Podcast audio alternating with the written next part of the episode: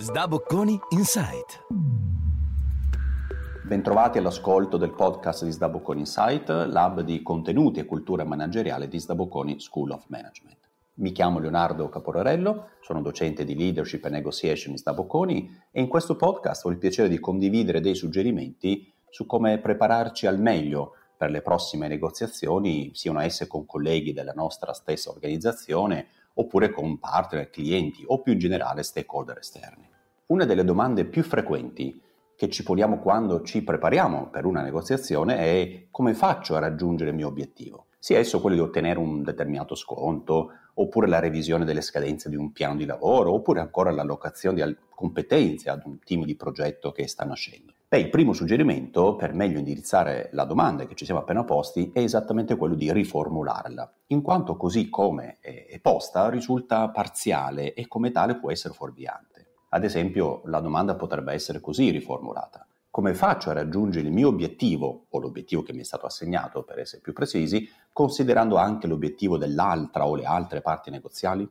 Ecco, questo rende immediatamente evidente l'interdipendenza che esiste, e esiste sempre tra l'altro, tra tutte le parti negoziali, siano esse interessate ad una collaborazione proficua o meno.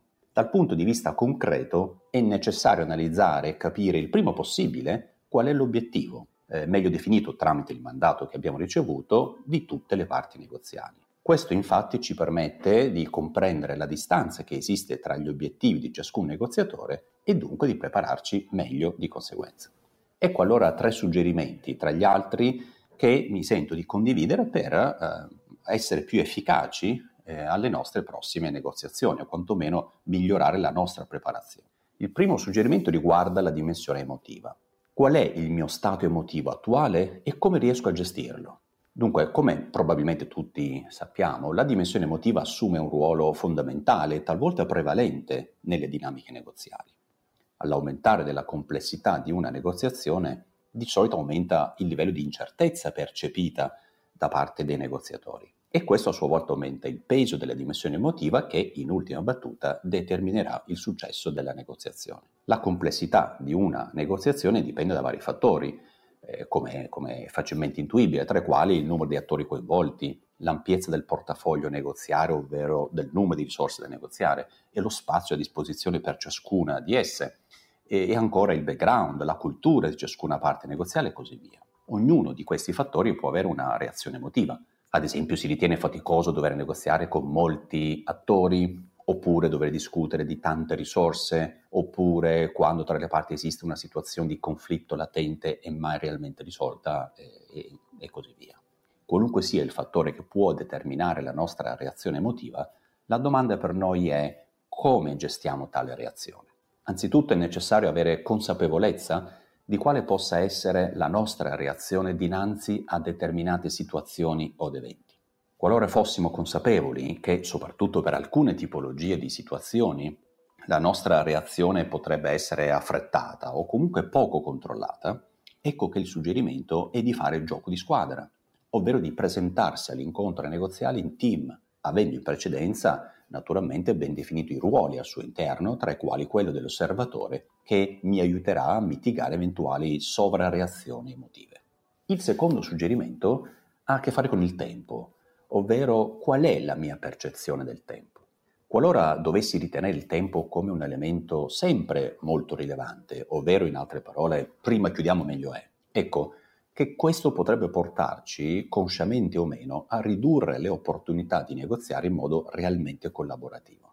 Naturalmente con ciò non intendo dire che nel caso di fretta o pressione temporale sia impossibile negoziare in modo collaborativo, bensì intendo dire che potremmo raggiungere risultati inferiori a quelli che otterremmo soprattutto se la pressione temporale è solo percepita e non reale. Quindi il suggerimento è di capire attentamente qual è il tempo a nostra disposizione sulla base del mandato che abbiamo ricevuto e qual è la nostra capacità di utilizzarlo al meglio senza che questo venga inficiato negativamente da una nostra personale fretta o impazienza. Il terzo suggerimento riguarda la nostra capacità di essere creativi. La creatività è un elemento chiave delle negoziazioni, soprattutto quelle collaborative. Infatti, il risultato di una negoziazione collaborativa è elaborato e molto spesso è costruito durante gli incontri negoziali e più in generale durante l'interazione tra tutte le parti negoziali.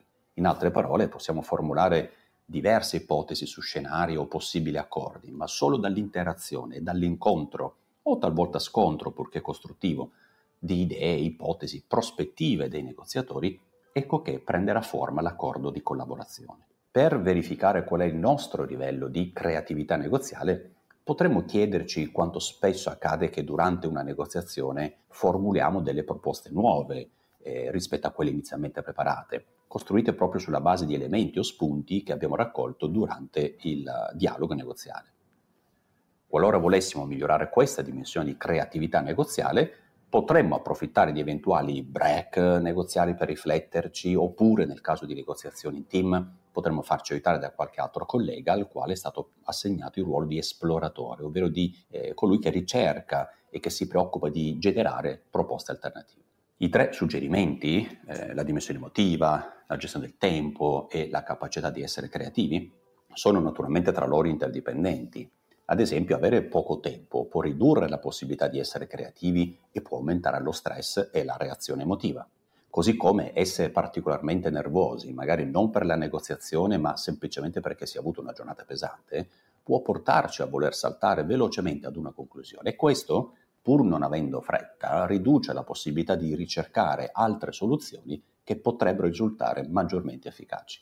Quello che vi ho detto finora dovrebbe farci ricordare che il negoziatore professionista è di fatto un ruolo e in quanto tale ha delle sue caratteristiche che sono influenzate in qualche misura dalla personalità di chi assume il ruolo, ma non bisogna aspettarsi che esista necessariamente una perfetta corrispondenza tra le caratteristiche appunto del ruolo e la personalità di chi lo agisce. Ecco un ultimo suggerimento piuttosto pratico.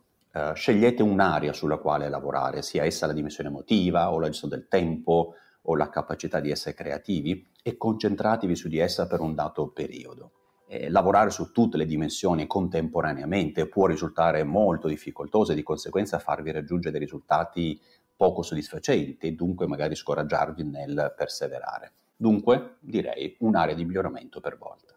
Sono Leonardo Caporarello, da Professor of Leadership and Negotiation Practice. Grazie per l'ascolto e appuntamento con il prossimo podcast con Insight.